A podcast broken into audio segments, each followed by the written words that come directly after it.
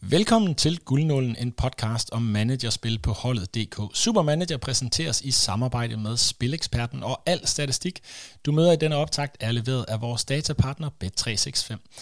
Du kan følge med på vores Facebook og X-side, hvor vi på rundebasis vil dele de mest relevante indsigter og tips forud for den kommende runde. I dette tilfælde runde nummer 13. Ved min side har jeg som vanligt managerspils ekspert og A-licenstræner Lasse Risager. Mit navn det er Hans Jakob Arndt. Endnu en gang, velkommen til Guldnålen.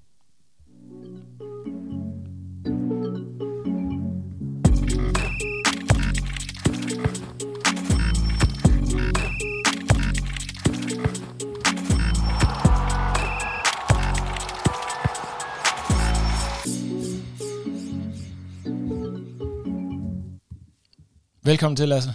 Mange tak. Og øh, Brøndby, de har siden sidst sat øh, førstepladsen over styr.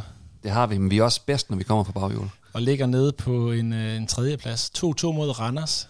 Øhm, er du tilfreds med et point der? Nej, det kan jeg jo ikke være. Nej. Altså, jeg arbejder jo i Randers, det er forfærdeligt at møde ind, og ikke har vundet den kamp. Jamen, jeg synes, det, altså, så må det trods alt være bedre, i det mindste at få uafgjort. Ja, det er rigtigt nok. Det var altså, jo Brøndbys 12. mand, Jørneflat, ja. der kom den til gode.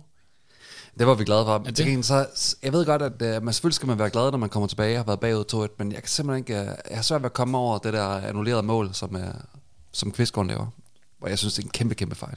Ja, men det er jo igen... Altså, bare fordi man har fået var, så bliver situationen jo bare rykket fra dommeren ud i varvognen. Det er jo stadig en tvivls uh, episode, kan man jo sige. Jakob Rasmussen, en OB-mand, står inde og dukker sig på stregen, ja, ikke? Gør alt, hvad han kan for at komme væk, ikke? Gør alt, hvad han kan. Sådan er det. Til gengæld, en rigtig god runde for OB. Fordi Vejle tabt. Ja, det er rigtigt. Det er jo, det er jo efterhånden succeskriteriet ved at være OB-fan. Det er, at Vejle taber. Fordi så er afstanden ned til øh, nedrykningsstregen den samme som før. Til gengæld så, så, så stopper den der flotte steam, som uh, Don Dietzson har været inde i jo. Ja, men du ved, steamen, den, det er jo sådan lidt rullende gennemsnit. ja, okay, super. Det er et rullende gennemsnit over fem kampe, så jeg ser jo stadig steamen fortsætte. Men nu er vi på Lind 1, Don Dietzson 0. Ja, det er rigtigt. Det er rigtigt. Don Dietzson versus Lind steam, den har ændret sig. Sådan er det. OB, de har 11 point. Vejle har 8. Tror du, OB de kan nå top 6? AGF, de har 17 point. Uh, nej. Det tror du ikke. Tror du, Brøndby kan blive mestre? Ja, det tror jeg faktisk. Okay. De kunne. Du er også øh, voldsomt farvet jo. Så det er, det er fint. Kampprogrammet, Lasse, er en helt anden snak end øh, Brøndbys fine 1-1-resultat i Randers. 2-2. 2-2 er rigtigt, et point til hver. Det var faktisk, fordi jeg sad og så øh, offside i går, for en gang. Skulle lave quizgården ind. Han sagde også en 1-1. Jeg tror, han havde, han havde også glemt nogle mål. Han var bred. Ja. Garanteret. Men i hvert fald 2-2 i Randers, og fem runder tilbage i Supermanager. 13, 14, 15, 16, 17. Sidste runde, det er den første i 12. Der åbner vi den sidste låge i Supermanager-kalenderen. Til gengæld den første låge i den her store øh, chokoladekalender. Du kan altid altid lægge, Lasse. Ja, det gør 1. december. Det vil sige, det vi ser i kampprogrammet nu, er jo også det, vi har tilbage i Supermanager. Ja, fordi vi kigger som udgangspunkt fem runder frem. Det gør vi i hvert fald. Det kampprogram, vi jo altid deler, hvor man kan se europæiske kampe, hvem der spiller øh, først i hver runde, øh, og sandsynligheder for sejr og clean sheet i de kommende runder. Hvis vi skal prøve at kigge på den kommende runde her, jamen så har vi vel nok egentlig den allerstørste favoritværdighed, vi kommer til at opleve. Og det er jo FC København på hjemmebane mod Hvidovre. Men det er sjovt, fordi jeg tænkte faktisk, at du ville sige det der, og ja. så... Øh, så og så tænkte du, det var forkert, eller? Jeg var faktisk lige undersøgt det, fordi der var jo den der kamp, hvor Nordsjælland møder videre på hjemmebane. 0-0. Ja, den der blev 0-0. Yes. Og der er Nordsjælland faktisk større favoritter. Større? Var det, var det 84? Du kan ikke huske tallet. Vi kan selvfølgelig gå tilbage og kigge. Så mange runder er det ikke siden.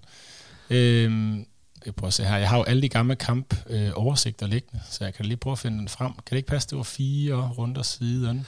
Jo, men jeg tænker, det siger en lille smule også, også om, jeg havde faktisk også regnet med, at clean sheet sandsynligheden for, øh, for FCK vil være endnu højere, end den er. Mm. Men jeg tror, man har sådan kigget lidt ind i, at FCKs øh, defensiv ikke har været så stærk, som man, som man skulle forvente. Altså, FCK har jo den her clean sheet sandsynlighed på 49 procent øh, på hjemmebane mod Hvidovre. Det, det må jeg faktisk indrømme, det, det troede jeg faktisk ville være, ville være endnu højere. I 9. runde, der mødte FC Nordsjælland Hvidovre hjemme, der var de 76 procents favoritter til at vinde kampen, om man vil, og havde 47 procent for clean sheet. Så det vi ser ind i nu, det er 78 procent sandsynlighed og 49 for clean sheet. Så det er altså begge dele 2% point højere, end det var med okay. FC Nordsjælland. I hvert fald, sådan som oddsene stod, da vi øh, øh lavede statistikken her til morgen. Den så det er, det er måske spillets største favorit, vi kigger ind i her i FC Nordsjælland. I hvert fald indtil videre. Undskyld, i FC København. Ja. Udover FC Københavns hjemmekamp mod øh, Hvidovre, så har vi den næststørste favorit. Den finder vi i Herning. Ja. Herning Ikast Kommune. Øh, FC Midtjylland, de tager imod øh, Lyngby, som har haft det svært på udebane på det seneste. 60% sandsynlighed for sejr til øh, FC Midtjylland. 42% sandsynlighed for clean sheet. Og så har vi altså lidt nogle blandede kampe, og det vil jeg kalde sådan lidt 50-50 kampe, fordi Midtjylland og FC København er de eneste sådan halvstore favoritter, der er, fordi det næste, vi kommer ned til, jamen, det er øh, Silkeborg hjemme mod OB 54. Det synes jeg faktisk er forholdsvis lavt i forhold til, hvor godt Silkeborg er spillende, og, og OB har udfordringer, må man sige. Ja, det er på hjemmebane. Korrekt. Øhm, så har vi AGF på hjemmebane mod øh, Randers. 52% sandsynlighed for sejr. Øhm, så det er jo heller ikke store øh, favoritværdigheder. Så har vi næsten, øh, hvad kan man sige, et tøjnkos i Brøndby, hvor Brøndby øh, tager mod FC Nordsland. Du kaldte den også en 50-50 kamp. Lasse Brøndby er som alle favoritter øh, på oddset. Og så har vi den her Vejle-kamp, Vejle hjemme mod øh, Viborg, som jo er lidt det samme. En 50-50 kamp med Viborg som smalle favoritter. Så øh, det bliver spændende at se, den her runde, må man sige. Meget, meget spændende. I kampprogrammet, Lasse, nu kan vi jo se, hvad der er tilbage. Og der er i hvert fald et hold, øh, du har ekstra kig på. Og det er ikke FC København, til trods for, at de har den her kæmpe favoritværdighed i den kommende runde. Det er Silkeborg. Ja, vil, det er du, det. vil du ikke lige prøve at nævne, hvorfor er det Silkeborg interessante i resten af spillet? Du var lidt ærgerlig over, at vi ikke kunne få flere end fire Silkeborg-spillere ind jo. I, til den her runde, og til resten af spillet faktisk. Jo, altså det, det vil jeg gerne. Altså det, der er i det med Silkeborg, det er for det første, så er, så er de ret godt spillende. Øhm, for det andet, så er Silkeborg rigtig, rigtig skarpe på hjemmebane. Og hvis vi kigger deres kampprogram igennem, så hedder den i de næste fire i hvert fald, OB hjemme, Viborg ude, Randers FC hjemme, AGF hjemme. Og øh, skal jeg faktisk ikke engang lige få skrevet noget her i mine noter. Jo, så er det Lyngby ude. Lyngby ude, ja. Så tre hjemmekampe og to udekampe i de sidste fem. Det er jo ja. også noget, der tæller, og det kan man også se i den her øh, kampoversigt, vi deler på, på Facebook og Twitter. Altså, ja. øh, de hold, der har tre hjemmekampe tilbage, det batter jo også nu. Jamen, der ved man, at man får en ekstra. Især Nordsjælland og Silkeborg, tænker jeg. Hvis de har en ekstra kamp på, på kunstgræsset, jamen, så er det jo også noget, der, der spiller ind. Nordsjælland har så to hjemmekampe, så Silkeborg er det af de to kunstgræshold, der har flest hjemmekampe til sidst. Ja, og så vil jeg faktisk vurdere, at det er det eneste hold sammen med FCK, der kommer til at være favoritter i resten af kampene. Silkeborg? Bliver de favoritter hjemme mod øh, FC Midtjylland i runde 16? Det tror jeg faktisk, ja. at, øh, at de gør, ja. ja. Det bliver i hvert fald øh, en meget, meget tæt kamp. Jeg tror også, de bliver smalle favoritter. Og ude mod Viborg, ja, det, det var faktisk godt at rette i. At Silkeborg, de er, de er godt kørende. Kan Silkeborg blive mestre? Nu spurgte jeg om Brøndby kunne. Det tror jeg ikke, de kan, nej. Øh, og, så kom de farvede briller på. Ja, det kom de farvede briller på. Brøndby, kæmpe chance. Silkeborg, ingen chance. Jeg vil sige, lille sandsynlighed for Brøndby, men det er også fordi, jeg tænker, at Brøndby ved, at vi jo har den her økonomiske muskelbaser, som gør, at jeg tror, de går ud i, i vintervinduet og henter en forstærkning eller to mere. Og hvor, hvor skal Brøndby forstærke sig? Fordi det, det, nu, som OB-fan, der, begynder man også at interessere sig for andre hold og se, jamen, hvad sker der i toppen, fordi det er sgu lidt kedeligt nede i bunden. så hvor, hvor skal Brøndby forstærke sig kort? Ja, men de skal have en uh, central midt, uh, som, uh, som kan dække den her position, som er Radosevic og Greve, de er herinde på. Og så, så jeg, jeg hører, at der er en mulighed for, at Greve kommer tilbage til OB. Ja, altså jeg så i hvert fald nogle Brøndby-fans, som var ude og sige, at uh, Rami Al-Hash for, for OB kunne være en spiller, som de okay. synes var interessant. Ja, det er også dygtig. Dyr. Ja, det er meget, meget, meget, meget dyr. 100 millioner. 22 millioner. og så vil jeg sige, at, uh, at hvis jeg var Brøndby, så ville jeg kigge rigtig meget på at finde en, en fuldgod erstatning for Ohi og Kvistgården, fordi de, de præsterer selvfølgelig godt, men der er et stykke ned til, til den bedste indskifter der. Ja, og nu, nu du se, Lasse, OB har det jo med at sælge øh, blinde angrebsspillere. Ja. ja, du ved, Mente, Mente kom eksempel. til Feyenoord. Ken Pedersen er ikke tilfreds. Det er jo en blind angriber ifølge Ken Perez. Det kan man sige meget om. Jan Kuba Meteo er min yndlingsspiller, så det, den har slået hårdt. Ja, det, den går ondt. Heldigvis kommer det fra Ken Perez, så man kan lade være med at lægge så meget i det. øhm, kampprogrammet, super godt for Silkeborg, helt enig. Øhm, vores hold står jo også med Silkeborg spiller ind nu, så jeg tænker, skal vi ikke bare uh, tage kæderne, stille og roligt, Lasse, og uh, få snakket om de relevante spillere? Jo, lad os gøre det.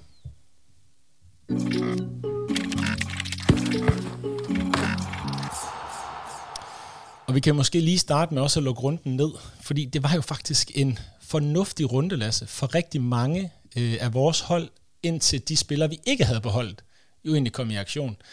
Der kom jo det her meget, meget sene mål fra øh, Ingvartsen, hvor han jo sparker en halvsløj afslutning øh, på målmanden, øh, Lukas Lund Pedersen, og får den jo nærmest ud, jeg kan ikke huske, om det er i brystkassen eller i hovedet, øh, og hvor han så går ind i mål efterfølgende. Og det er jo rigtig frustrerende, fordi vi har skiftet Ingvartsen ud efter den her måltørke, og han var jo også gået fire kampe uden at score, så scorer han så allersidst her i øh, kamp 4. Øh, og det gjorde jo faktisk, at dem, der havde Ingvartsen inden, mange af dem kom tilbage forbi os, fordi vi også havde brugt lidt mere transfergebyr, end dem, der havde beholdt ham inden. Det var den ene ting, der var frustrerende. Den anden, det var en fra FC Midtjylland, Oliver Sørensen, som jo kun har scoret et mål indtil videre i runden, og får så scoret to her mod OB. Øhm, og det gjorde jo så også, at faktisk, vi lå jo mere eller mindre status quo på mange af vores hold, men mange af vores hold er jo så faktisk gået lidt tilbage i runden her. Ja, det var lidt ærgerligt for, for os øh, i forhold til, til de her sene målscore, der kom. Når vi siger sene målscore, så er det jo selvfølgelig, fordi Midtjylland spiller mandagskamp. Mm. Andreas Hansen til gengæld, hvis man også skal rose sig selv lidt, var jo faktisk en spiller, vi valgte at beholde øh, til udkampen mod Viborg. Det gjorde vi jo lidt af den grund, at de tre foregående kampe havde Nordsjælland jo kun lukket et mål ind, og det var jo lidt den her afretning, øh, der ender for foden af hvem? Don Dietzen. Don Dietzen, ja, der får scoret på Andreas Hansen. Og man ved, hvis, hvis der skal en spiller af Don Dietzens kvalitet til at score mod, mod Andreas Hansen, så er han værd at beholde. Og det gjorde vi selvfølgelig. øhm, og Andreas Hansen, han leverer jo de her 162.000 mod Viborg. Ja, hvor jeg blev vores øh, næst mest vækstende spiller på ham. Det gjorde han. Vores mest vækstende blev jo Alexander Lind, som vi desværre ikke valgte som kaptajn. Det lå imellem ham og Diogo Gonzalez, det kommer vi tilbage til, når vi når til angrebet. Så Andreas Hansen, en sikker skanse, men alligevel altså, så vælger vi at skifte ham ud. Ja, altså vi, øh, vi vælger at kigge på det nu her med, med det lange lys, og så ser vi, at uh, Nordsjælland, det ser, det ser sådan ud, at de har Brøndby ude, så har de Vejle hjemme, Midtjylland ude og AGF hjemme. Og det, det synes vi er et lidt udfordrende kampprogram.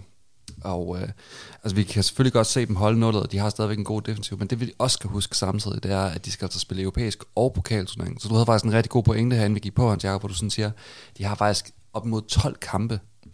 Ja, det kommer lidt an på, om de går videre i pokalen, ikke? Men nu er vi jo, hvad har vi i dag? Vi har den 24. oktober. Og hen til midt december, jamen der har de fem Superliga-kampe. Så har de fire europæiske kampe.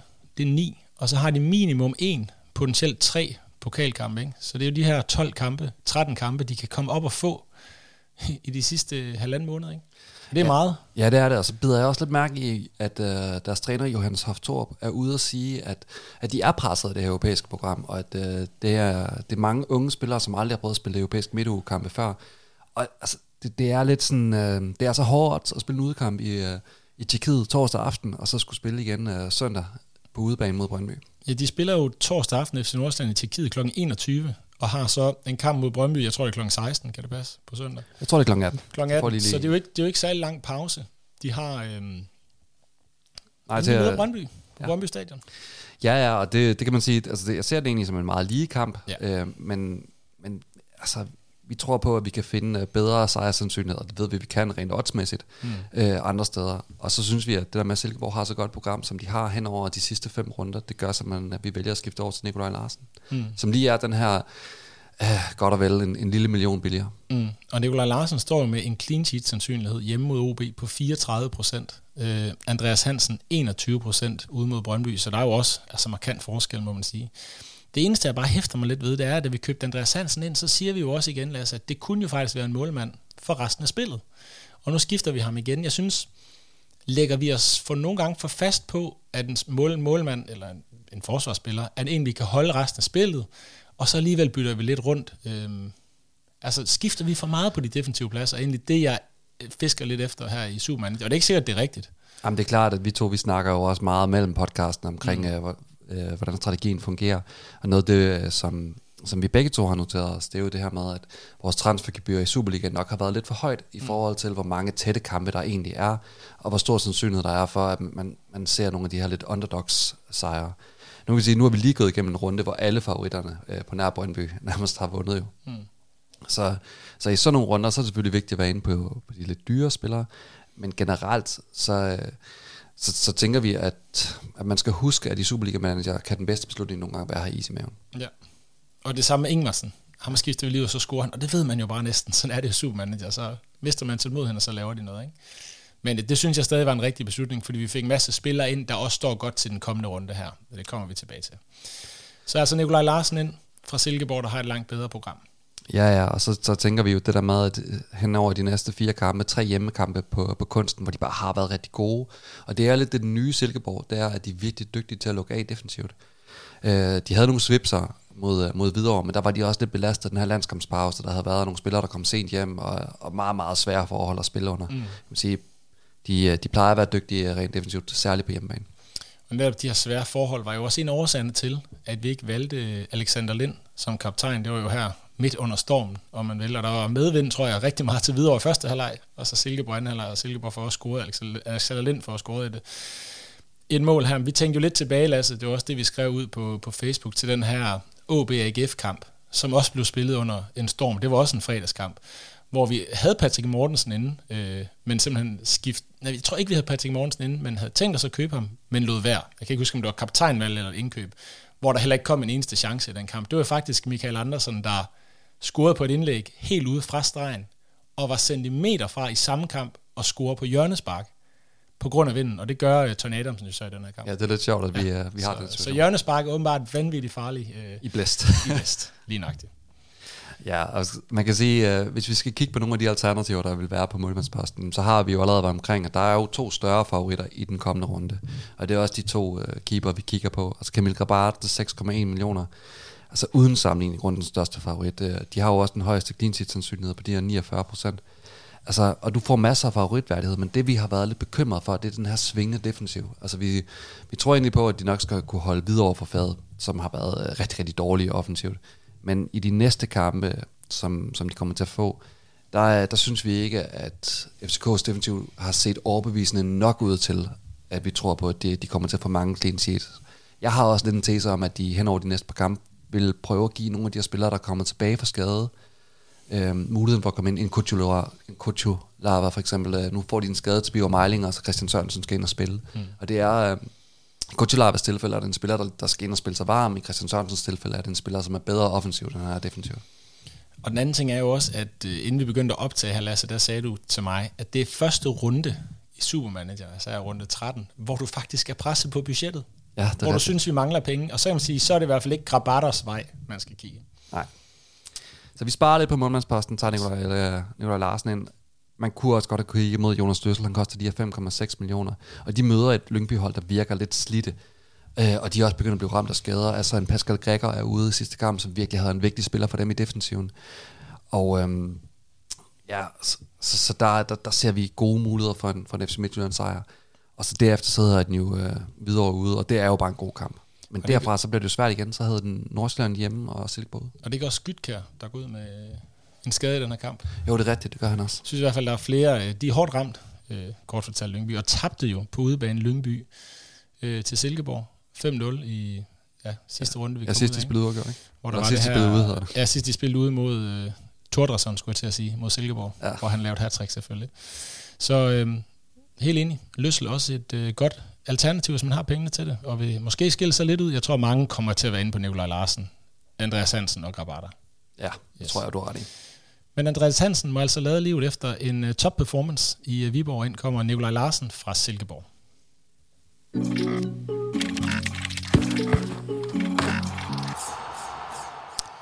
I forsvaret, der havde vi to par.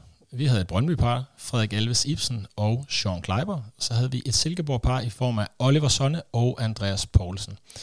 To af spillerne vil vi gerne holde fast i. Oliver Sonne, hans øh, startplads er ikke i fare, sådan som vi ser det. Og Sean Kleiber ligeledes. Skal han til at levere noget offensivt, Lasse? Nu er der fem runder tilbage, og du har jo lovprist hans offensive potentiale. Uh, ja, det har jeg, og jeg, nu sidder jeg jo selvfølgelig og ser den her kamp intensivt, og ja. jeg må sige, at han kommer virkelig frem til rigtig, rigtig meget. Han er i alle de rigtige positioner, og har også mange kvalificerede indlæg, men det ja. kræver også, at de andre putter den ind. Det er rigtigt. Så øh, de to spillere holder vi fast i, og man kan sige, at Sean Kleiber står jo ikke med den højeste clean sheet sandsynlighed her mod øh, Nordsjælland, men det er jo også for det offensive, at vi egentlig øh, bevarer ham. Det er det. Ja. Andreas Poulsen, til gengæld, hvis vi skal starte med Silkeborg igen, øh, kommer jo ind og spille fordi Østrøm har været ude med den her skulderskade, og øh, Musonda ikke er nået hjem fra landskampstjeneste, hvor han stod over, fra, over for Musala jo. Ja. Nåede ikke hjem i tid til at være med i kampen. Så Andreas Poulsen vidste vi jo godt, kun var for en kamp, giver os jo desværre ikke et clean sheet, men alligevel 54.000 for en udsejr. Ja, og han kostede de her 2,6 millioner, så vi vurderede, at det var et transfergebyr, der var værd at tage. Yes. Så Andreas Poulsen ud, og det samme med Frederik Alves Ibsen. Ja, fordi han er jo i karantæne nu. Ja, han Og- står jo ikke som karantæne i spillet lige nu, men det tror jeg, fordi handlen ikke er åbnet endnu. Så han har fået de her fire gule kort, som er nok til en karantæne også. Ja, i hans tilfælde. Yes, ja. præcis. Og spiller heller ikke en vanvittig god kamp, gør han det? Og han spiller faktisk sin første sådan dårlige kamp Okay. øh, her. Han må lade livet. Han må lade lede, ja. To ud i forsvaret, i hvert fald. Ja, to ud i forsvaret. Og øhm, det vi gør, det er, at vi laver et uh, formationsskifte, sådan, så vi går ned og spiller med tre bagkæder. Men det gør jo selvfølgelig, at vi, vi jo stadigvæk skal have en spiller ind. Og der har vi valgt uh, at gå med det her lidt defensive sats, altså den her strategi med at prøve at, at samle mange defensive spillere fra det samme hold, Mm. fordi det højner den statistiske sandsynlighed for at få et clean sheet. Ja, fra mange, Fra mange. forsvarsspillere samtidig, lige præcis. Og øhm, der er vores valg faldet på Alexander Busch til de her 3,7 millioner fra Silkeborg. Han har ejet af 7,7 procent, og han er en stensikker starter for Silkeborg. Øhm, og vi vurderer faktisk, at det, det er god value for money spiller. Altså sådan, han har den her clean sandsynlighed på 34 procent, står med det gode kampprogram, og man ved, hvad man får. Det bliver ikke den store offensive x-faktor. Han har scoret et par mål på, på dødboldsituationer tidligere, men, men det er ikke det voldsomme. Man kunne godt vælge at kigge mod den her Silkeborg-bak, den anden Silkeborg-bak, altså om det så bliver Musonda, Østrøm eller Andreas Poulsen. Problemet er, at der er relativt stor usikkerhed omkring det. Vi kan selvfølgelig læne os op af vores guld 11 mand, som rammer 100% hver gang. Ja, Jakob Kristoffersen, lad os tage den her, fordi Jakob Kristoffersen har jo ramt 11 ud af 11 i, er det 6 eller 7 gange i streg nu. Ja, det, det er voldsomt. Og først havde vi jo, at, øh, at Silkeborg spillede med den samme formation og samme opstilling fem kampe i streg. Så var vi lidt efter ham. Han fik lidt røg for, at det var ekstremt nemt at ramme Silkeborg. Og nu har han så ramt dem to gange her efterfølgende. Men så skriver han jo faktisk i vores interne tråd, at det er hans søn, der er ude at se træningerne. Så er det Jakob Kristoffersen, tror du, du kender ham jo godt, der er god til at ramme Silkeborg start 11, eller er det hans søn? Jeg tænker, det er klart søn Viggo. Det tror jeg er- nemlig også, ja. det er. Det tror jeg lige, vi skal være ops på, om man godt... øh, Det er jo, det er jo børnearbejde. Han er under 18. Ja, jeg ved, at uh, Viggo spiller med ind på holdet.dk også. Okay. Så uh, altså, det, det, er, det er en farlig spiller, vi skal være opmærksom på. Det er det, noteret. Ja, altså, men, men det der også er i det, det der med, at Musonda er en offensivt orienteret bak. Østrøm er ikke så offensivt orienteret. Men selv den bak, der så kommer til at spille, vil jo nok også være en spiller, som i hvert fald ikke spiller fuldtid, fordi at det er den plads, de som oftest skifter på. Mm. Så derfor så falder valget på, på det mere sikre Silkeborg-kort i Alexander Busch. Yes. Men der er jo også nogle meget, meget dyre alternativer, og det er derfor, jeg sådan sagde, inden vi gik på, at det er første gang, hvor jeg sådan føler, at jeg virkelig godt lige kunne bruge lidt flere penge. Og øh, altså, det, det, den spiller, som, som måske er den mest tillokkende at gå med, det er jo Christian Sørensen for, for FCK. 5,9 millioner koster han. Det er virkelig, virkelig mange penge. Øhm, men de har jo den her, den her absolut bedste kamp i runden, videre hjemme. Og Bjørn Meilinger går jo ud med en skade, så du får næsten en 100% sikker starter her. Mm. Og så har han lavet fire assist på begrænset spilletid. Og den her, øh, altså sådan, den her skade, der holder Meilinger ud til næste landskampstermin, regner man med. Altså, Det gør jo, at han vil se ind i rigtig mange minutter, og du kan både forvente en god chance for clean sheet i den kommende runde, og du kan forvente stor offensiv produktion. Ja. Så kan man finde 5,9 millioner, så tænker jeg, at der er masser af offensiv x-faktor i Christian Sørensen, der også tager hjørnespark i den ene side. Ja. Et andet dyrt alternativ, der skal vi jo kigge mod Midtjylland, som har de her to rigtig gode kampe. Der løber Paulinho rundt, som er en dejlig offensiv bak med to kanonkampe foran sig, og uden rotationsfare på grund af Europa. Så, så her har vi også et godt bud. 6,4 procent, der han ejet af. Altså, der er, altså folk er begyndt at få øjnene lidt op for, for det her Midtjylland-hold, som, som er inde i en stigende form, stigende formkurve, vil jeg sådan sige. Ja. Og så har vi jo øh, fundet en, Hans Jacob, også? I, øh, i Viborg. Kuzmic. Kuzmic. Det siger mig ikke særlig meget, men jeg har heller ikke set øh, særlig meget af Viborg. For at være helt ærlig. Altså, det, Altså, jeg ved godt, at han spiller backdoor, men jeg har ikke set ham spille. så du kan jo øh, enlighten me. Hvad er han for en? Jamen, han er, han er jo en, en, en ung bak, øh, og vi synes, han er en, han er en spændende enabler øh, for en enkelt runde. De Ja. møder Vejle ude, og de har haft øh, lidt svært ved at score. Altså, Vejle har haft lidt svært ved at score, og Viborg har på de underliggende parametre faktisk gjort, øh, gjort det relativt fint, øh, særligt på, på de offensive. Og vi har tidligere talt meget om, at øh, de her backs spiller en vigtig rolle i, i gennembrudsspillet og i den offensive, øh, altså, i den offensive del for Viborg. Kusmic er ikke en bak, som historisk set, altså tidligere i hans karriere, har lavet mange mål, men han har scoret for Viborg, og han har, han har fripas til at komme med frem. Og så er han ekstremt hurtig. Mm. Så, øh, så jeg kan godt være lidt spændt på at se, uh, om Vejlesen er i stand til at dæmme op for ham.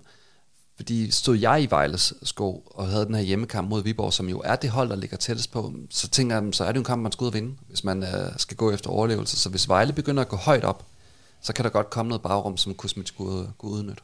Ellers er der jo en bak nede i Ajax, der, der kan vil hjem igen, til års. Ja. Ved du, hvor jeg tror, han ryger hen? Jeg tror, han, jeg tror, han ryger til FCK til sommer. Og så sælger de Elias Jelert. For nu er han på vej ind på landshold, og han skal nok udenlands snart, de kan få mange penge for ham. Uh, så nu øh, skriv det bag yderlasse. Jeg tror, han en guy, han er FCK-spiller næste sommer. Spændende forudsigelse. Ja. Men det er, det er vores anbefalinger på Det var, hvad du havde på, for, på forsvaret. Så øh, ud går altså to spillere, fordi vi laver øh, formationsskifte. Frederik Alves Ibsen og Andreas Poulsen fra henholdsvis Brøndby og Silkeborg. Og ind kommer altså Alexander Busch, også fra Silkeborg.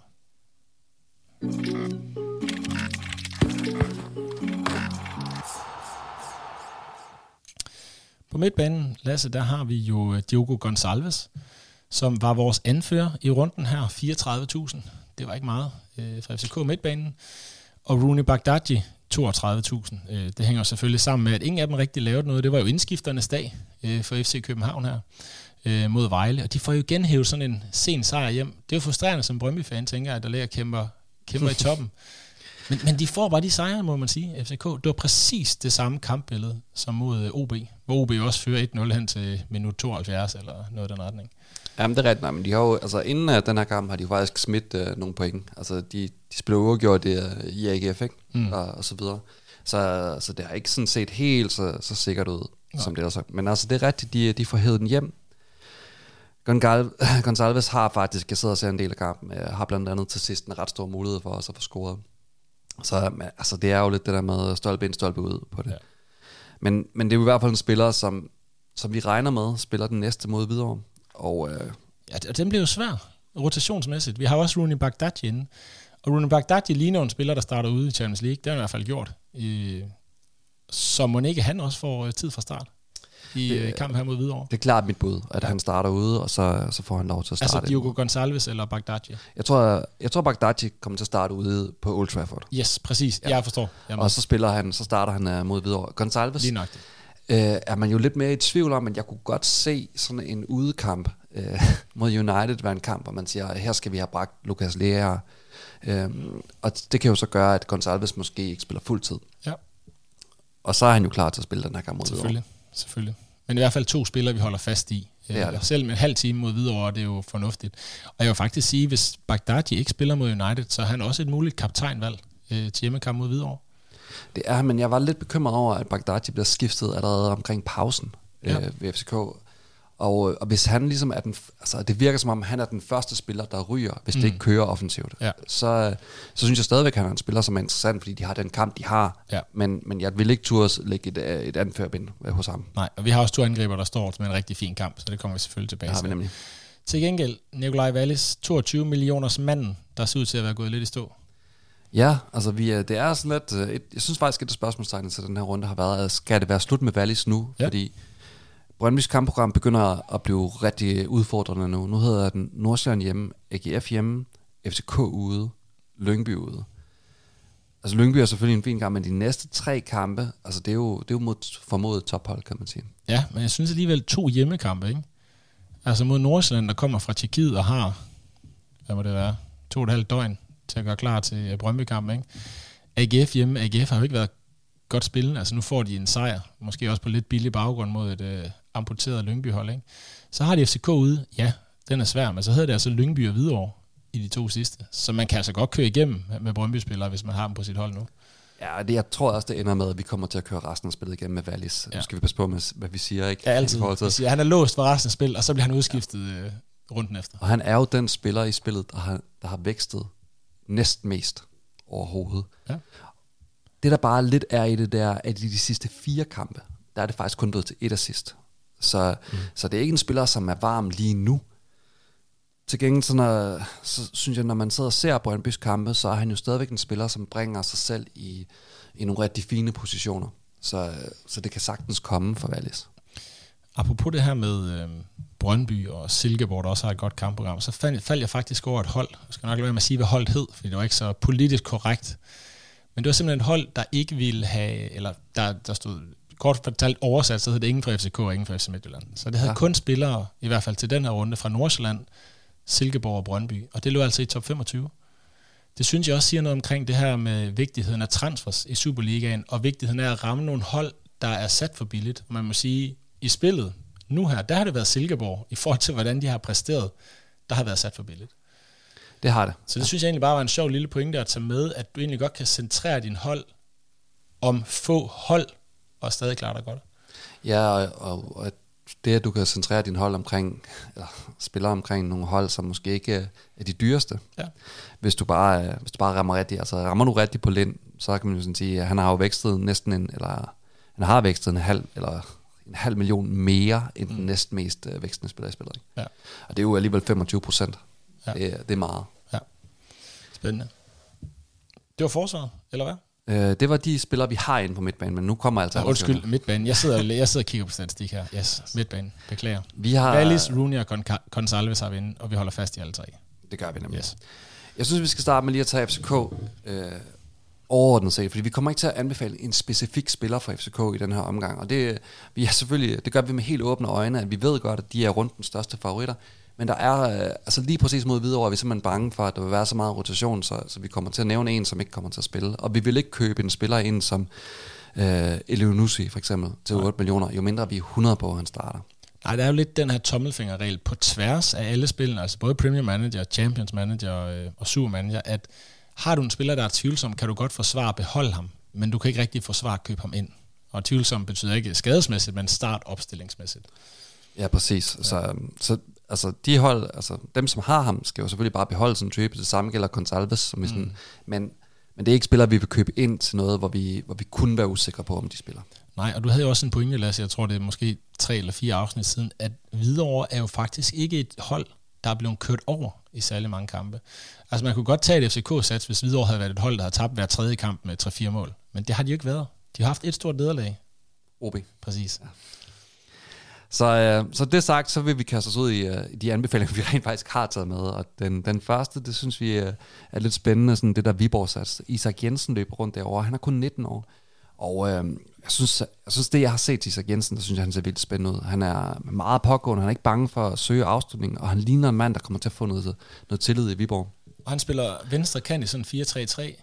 Hvordan er det? Ja, det gør han. Ja. Og øh, jeg vil vurdere, at han godt kunne være en spiller, man kunne vælge. Altså hvis man vil skille sig ud her, kunne godt være en spiller, man valgte at holde i to kampe. Den hedder Viborg ude, der, eller Vejle ude.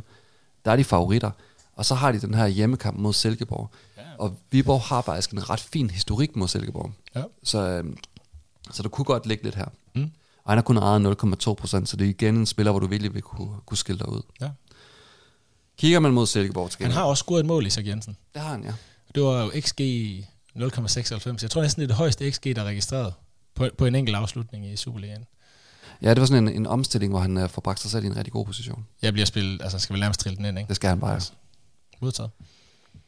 Hvis vi kigger mod Silkeborg, så er Anders Klynge selvfølgelig bud, og Tordersen er et bud. Hvis vi starter med Klynge, 4,3 millioner koster han, 5,7 procent ejer ham. Han spiller hver gang, og han har i de første 12 runder lavet et mål og fire assist. Så, så vi ligger der, og vi tænker, altså hans, hans offensive bidrag er jo fornuftigt. Det er ikke sådan vildt prangende, men når du er oppe og lave det, vi kalder for fem målpoint hen over, øh, helt, øh, 12 runder. hen over 12 runder, jamen, så er det egentlig sådan rimelig fornuftigt. Og det er lidt, han står jo lidt i samme situation, som Tordersen gjorde inden Lyngby-kampen. At man tænker, kunne være spændende at få ind, men han har ikke leveret noget. Øh, og så går Tordersen ind og leverer et hat så det, Ja, det, det er rigtigt. Jeg tænker, at Tordersson er en spiller, som, som jeg mere kan se eksplodere, som det han gjorde med at score mm. tre mål, eller sådan, have de der, hvor Anders Klynge, det der meget stabile, han tager også hjørnespark fra den ene side, for eksempel. Han skal nok levere noget hen over sæsonen. mm. Men Tordersen, hvis vi lige tager ham igen, og kommer du også til ham lidt, ved jeg. Vi kan måske bare tage ham nu. Lad os bare tage ham nu. Er han ikke også blevet rykket tilbage på banen igen? Eller Jo, er det det mig, der har er set forkert? Jo, han er nemlig blevet rykket en tak tilbage på banen. Ja, fordi han var jo fremme og spille, de spiller jo det her juletræs-system, Ken Nielsen-systemet, 4-3-2-1. Og der var han jo blandt de to bag Alexander Lind i den her kamp, hvor han laver hat ikke? Jo, Og er nu jo. tilbage i deres trækæde, altså 4-3. Ja, Jordan. Det er i hvert fald sådan, som jeg så det. I det jeg så Altså, altså, ikke hele kampen. Jeg har kun kigget på, på statistik, altså hvor han har stået på, på startelveren. Ja, fordi den stod nemlig på starten, sådan, og så tænker jeg, nu skal jeg lige prøve at se den. Det var en meget, meget svær kamp, øh, Ja. lige at, at se, Mm. hvor de forskellige spillere var placeret henne.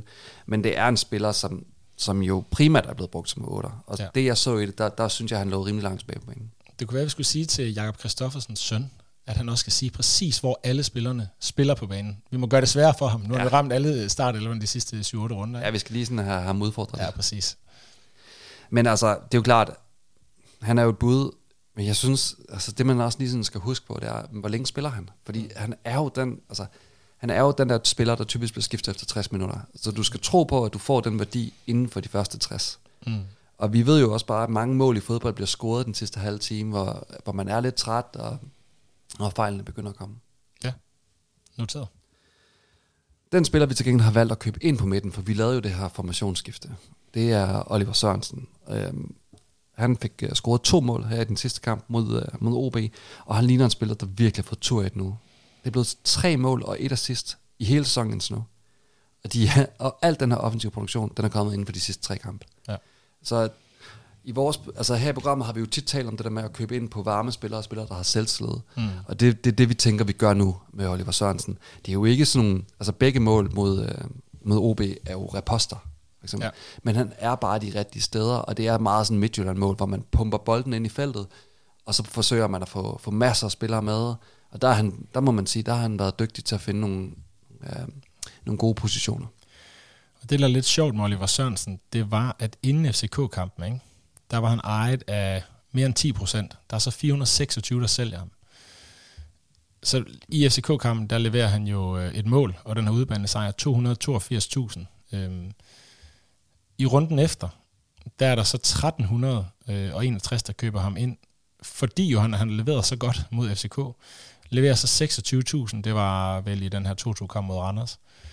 Øhm, og så til den seneste runde her, der er så flere, der køber ham ind igen, så han er oppe på 15 procent. Vi snakker jo tit, Lasse, om det der med, at du skal ikke jagte de point. Du skal ikke jagte den vækst, der lige har været, fordi den er ligesom passé. Ja. Men alligevel, så Oliver Sørensen ikke, han får momentum mod FCK, øh, og har så efterfølgende igen scoret nu her to mål mod OB. Er det noget, vi skal være lidt bedre til at holde øje med, tænker du? At det der med, jeg synes jo tit, at man må bide sådan, hvad hedder det, slå en kamel. Hvad er det, det ordsprog hedder? Ja, det er rigtigt. Noget i den retning. Bide det sure æble. Bide det sure æble. Hvis du køber spillere ind, der lige har vækstet. Vi har lige været omkring det med Anthony Gordon over i Premier Manager fra Newcastle. Og det er jo lidt det samme her. Altså, skal man nogle gange sådan pakke sin stolthed væk? Øh, for jeg synes jo sådan lidt, ja, Oliver Sørensen giver god mening at købe ind nu. FC Midtjylland har et super godt kampprogram, men han har bare lige genereret den vækst, der er. Skal man se det som en nederlag, eller skal man tænke, fint, jeg hopper med på en, på en billig spiller, der er i form? Jamen, jeg synes, det handler rigtig meget om, at man skal kigge på den, man bliver nødt til at kigge på den enkelte case. Mm. Altså, hvor vi kan sige, Tordersson var vi jo meget på sådan, efter det der hat-trick.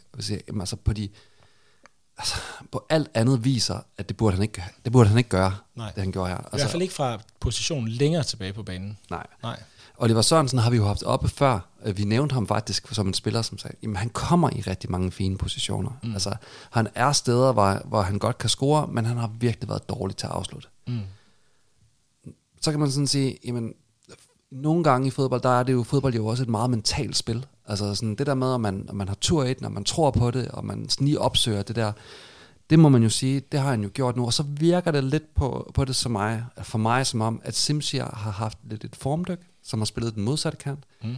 Og at man derfor sådan, jeg tror, at man i Midtjylland har været ude og sige til Oliver Sørensen, prøv at vi skal have mere offensiv produktion for dig. Altså, ja. du, du skal mere med nu, ja. og, og bidrage med de her ting. Og det virker som om, at han har lagt det på, fordi han er, han, jeg synes, han er blevet en lille smule, smule mere offensiv i hans udtryk, end han har været tidligere, hvor det var ja. meget asymmetrisk før med Simsier. Okay, noteret.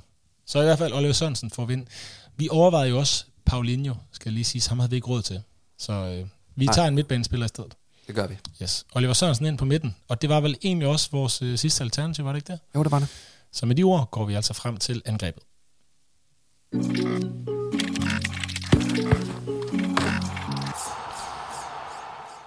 Og lad os starte på den ene side, og det er jo Ibrahim Osman, der endnu en gang, i hvert fald når jeg kigger stats, leverer høje XG i den seneste kamp her mod Viborg, men får bare ikke scoret. Øhm, og alligevel sidder vi jo bare uge efter uge, altså, til de her 3,2 millioner holder fast i ham.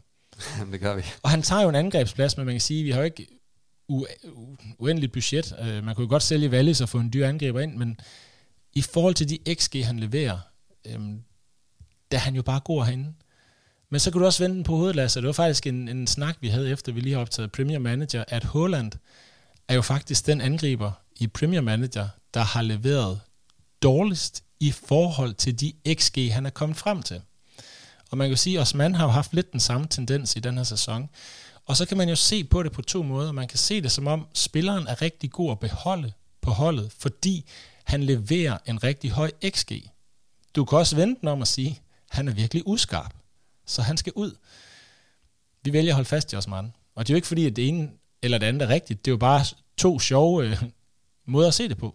Det er det helt bestemt. Og så synes jeg også, at der er den, den her, det her ekstra perspektiv. Og hvis man for eksempel så Brøndby's kamp mod Randers, så er det helt tydeligt, at det den her forsvarskæde er sårbar overfor, det er fart i dybden. Og det er jo også, man bringer det fart i dybden. Mm. Uh, Koulibaly scorer et mål her, hvor han bare løber fra forsvarskæden, og så sparker den ind. Der er kun én spiller fra Nordsjælland, der kan gøre det, og det, det er også man. Mm. Så, så det, jeg tror, det vil være en spiller, som man vil være meget opmærksom på på Brøndby men det er virkelig også ham, der kan gøre ondt på. Han laver 0,51 xg her mod øh, Viborg. Præcis det samme, skal det så sige, som Ingvartsen også laver. Så to lige store chancer, eller to lige store øh, output. Ja, og så kan man så sige, at Ingvartsen koster 9 millioner, og, øh, og også mange koster de her 3,2. Ikke? Ja, og, og det der faktisk er sjovt, det er, at den her, øh, den her chance, Ingvartsen scorer på, ikke? det er den eneste afslutning, han får registreret i kampen. Han har en målchance. Jeg skal lige prøve at se hernede. En brændt målchance, det er hans første skud, hvor den bliver pareret. Og så ryger den ud i hovedet på ham. Da han så kommet, det er meget sjovt at se det på grafikken, en meter tættere på mål. I det her fald, han laver nærmest ind mål. Og får så scoret, ikke? Øhm, ja, det er meget pudsigt. så den her ene chance, der er akkumuleret til ja, 0,51. Men altså, jeg vil bare sige, at vores angreb ser, ser virkelig, virkelig godt ud, og jeg, jeg er tæt på at sige, at de spillere, vi har inde nu, er også de spillere, jeg helst ville have, hvis jeg bare måtte vælge frit. Var det det? Uh, jeg har kun Osman, hvor jeg vil sige, hvis jeg overhovedet ikke skulle kigge på pris, så kunne jeg godt finde en, jeg hellere vil have. Ja, jeg kunne godt finde et par stykker. Nå okay, hvad vil du hellere have? Uhi, Kvistgården, Patrick Mortensen. Det vil jeg ikke. Ikke med det program, de står overfor. Nej, okay. Jeg vil sige, Alexander Linder, den angriber jeg allerhelst vil have. Ja. Hvis jeg så kigger på kampprogrammet, så har FC Midtjylland, de har jo Lyngby og videre de næste to. Lyngby på hjemmebane, ikke? Åh, oh, ja, men nu tænker jeg kun Osman. Altså, hvis jeg kunne skifte Osman til en, der var dyr, altså, så kunne jeg godt finde nogen, jeg hellere ville have. Nå, ja, men det er det, jeg mener. Altså, ah, det er kun en, jeg vil have. Yes, nej, vores, vores tremandsangreb er super fint, og fik jo to ind til det her gode kampprogram. Helt enig. Nej.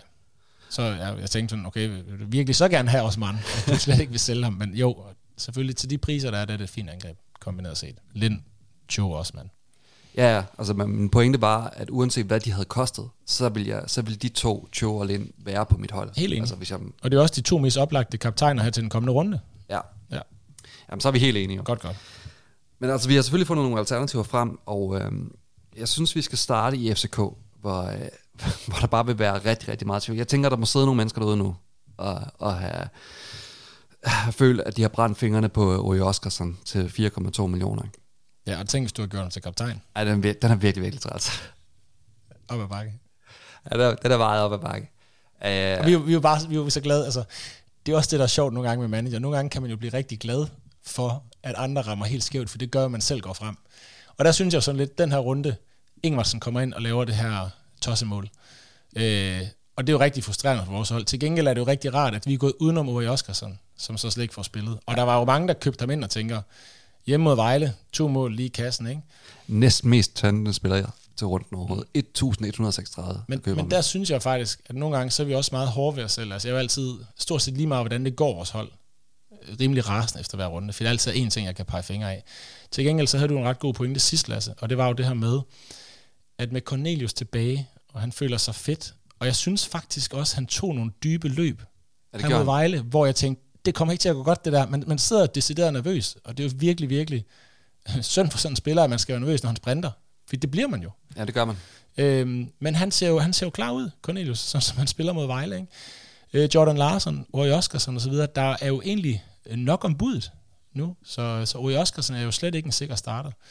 Øhm, jeg tænker dog, at han starter ude mod United, så må ikke han snart skal ind og have noget spilletid igen. Han har jo trods alt performet godt, været afsted med de islandske landshold og så videre.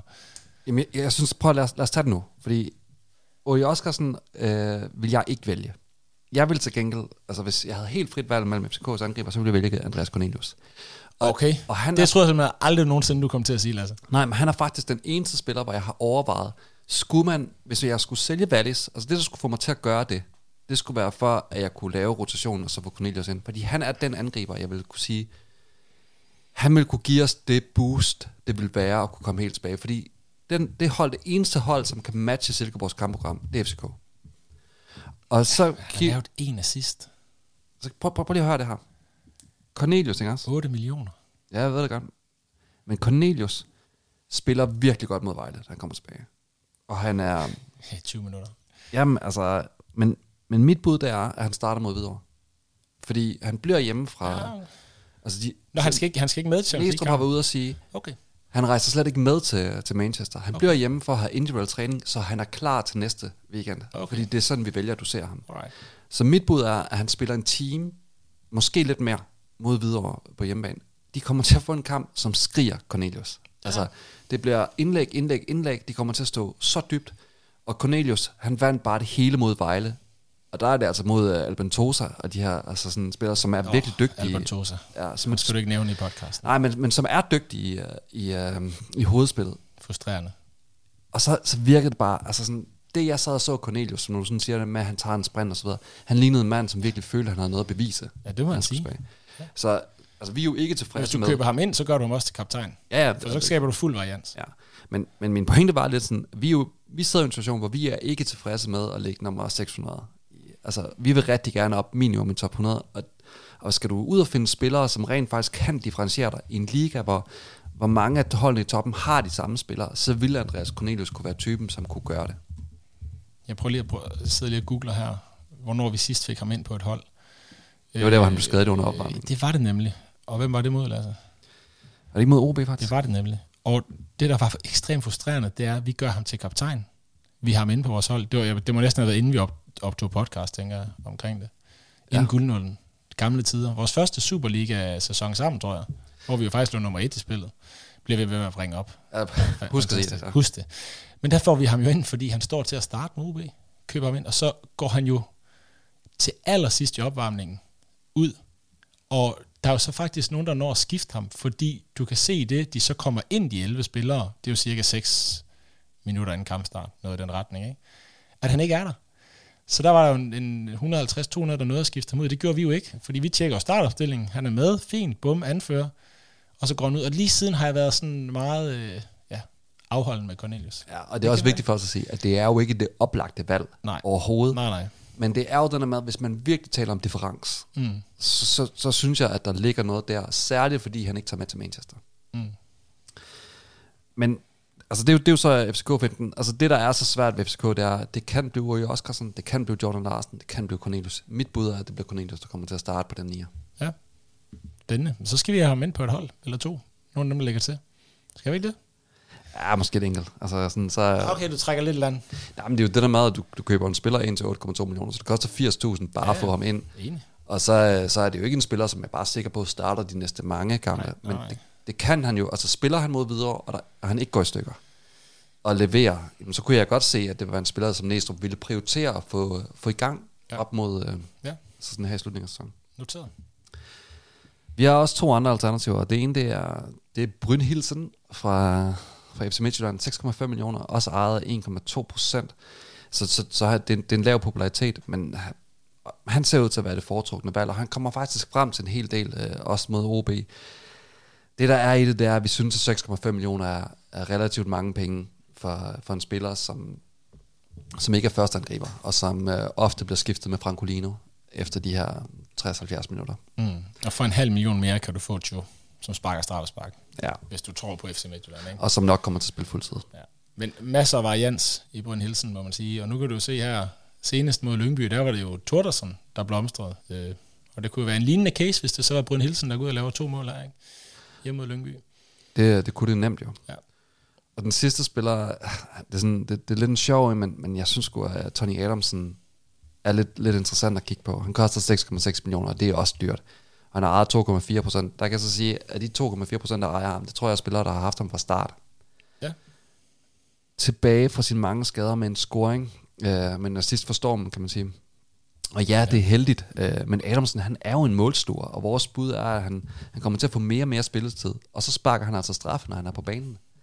Så altså sådan, igen, altså er du, sidder du i den her miniliga, hvor du skal ud og hente kollegaerne, og du skal, du skal gøre noget, som de andre ikke gør, så, så kunne han være en, en sjov case at gå med. Han har ligget øh, konstant på de her 2,5 procent de sidste 3-4 runder, så det er nok på de døde hold, han ja. har ligget inde. Enig. Det, øh, det, det synes jeg er budene, men som sagt, når vi nu løber det her igennem, så, så synes jeg også, det illustrerer meget godt, at vi er ret, vi er ret godt tilfredse med dem, vi har inden. Ja. Fordi det er, de, øh, det er de bedste bud i mm. vores optik. Øh, ja. Også mange kan man diskutere, men til prisen ligger han bare rigtig fint. Ja, og nu kommer vi lidt mere tungt ind på FC Midtjylland ved at få øh, Oliver Sørensen ind, fordi altså Lyngby hjemme videre ud er bare også to super gode kampe. Ikke? Så vi går også lidt mere i den retning. Man kan sige, var der frit valg på alle hylder, ville man måske også gerne have en Paulinho øh, ind og en Løssel, men der er jo ikke øh, råd til det, sådan som det ser lige nu. Nej, men vi vil også gerne lige sådan holde den der med, når vi sådan tager, taler om transfergebyr, man skal mm. passe på med ikke at komme til at gå alt for tungt ind på, øh, på FC Midtjylland, jo mindre man tror voldsomt meget på dem, fordi mm. Det er to gode kampe, men, mm. men så begynder det også at blive svært. Det, det er ikke sjovt at spille mod Silkeborg på, på udebane for eksempel. Men offensivt, der er tit de der, de har haft sådan et par 3-3 kampe i streg. Ja. Øh, så, så de offensive spillere tænker jeg godt, vi kan holde, altså Oliver Sørensen og Joe, til Silkeborg-kampene. Ja, det kan man sagtens. Ja. Godt, vi skal have sat et anførbind, Lasse, inden vi runder af. Og jeg har jo sagt, at vi har to oplagte. Alexander Lind og øh, Cho. Jamen, jeg er meget enig, det er de to oplagte. Og Midtjylland. Man kan sige, at det, der taler for Cho i den her runde, det er, at øh, de er større favoritter, end Silkeborg er. Og Cho, han sparker straffespark. Det gør Alexander Lind ikke. Han har været nummer to i køen bag Tingsted. Nu er han nummer tre, tænker jeg, bag både Tony Adamsen, hvis han er inde, og Tingsted, hvis de er inde samtidig alle tre. Ja. Det tvivler der på, at de kommer til at være. Øhm, Alexander Lind spiller lidt kortere tid i gennemsnit i forhold til Turing. Jo, det gør han. har en 12-13 minutter mere, vi så snakker om det sidst, øh, i gennemsnit i forhold til Alexander Lind. Så jeg vil sige, at den oplagte er vel Chu til den kommende runde her. Jeg synes, vi skal gå med Chu også, for jeg tror, der er rigtig mange, der kommer til at gå med Lind, og vi vil også gerne ud og hente lidt nu. Yes, og Lind er jo ejet af, hvis vi skal snakke varians, 30 procent, 30,6. Chu er ejet af 24. Så ja, ikke en stor forskel, trods alt der. Nej. Men øh, vi tager Chu. Altså Chu får lov at få anforbindet. Han kæmpede sig på holdet inden den her runde, efter han har været meget udskilt. Vi troede ikke så meget på om den her sæson. Han overraskede os. Det må man jo tage til efterretning. Nu får han sågar anforbindet.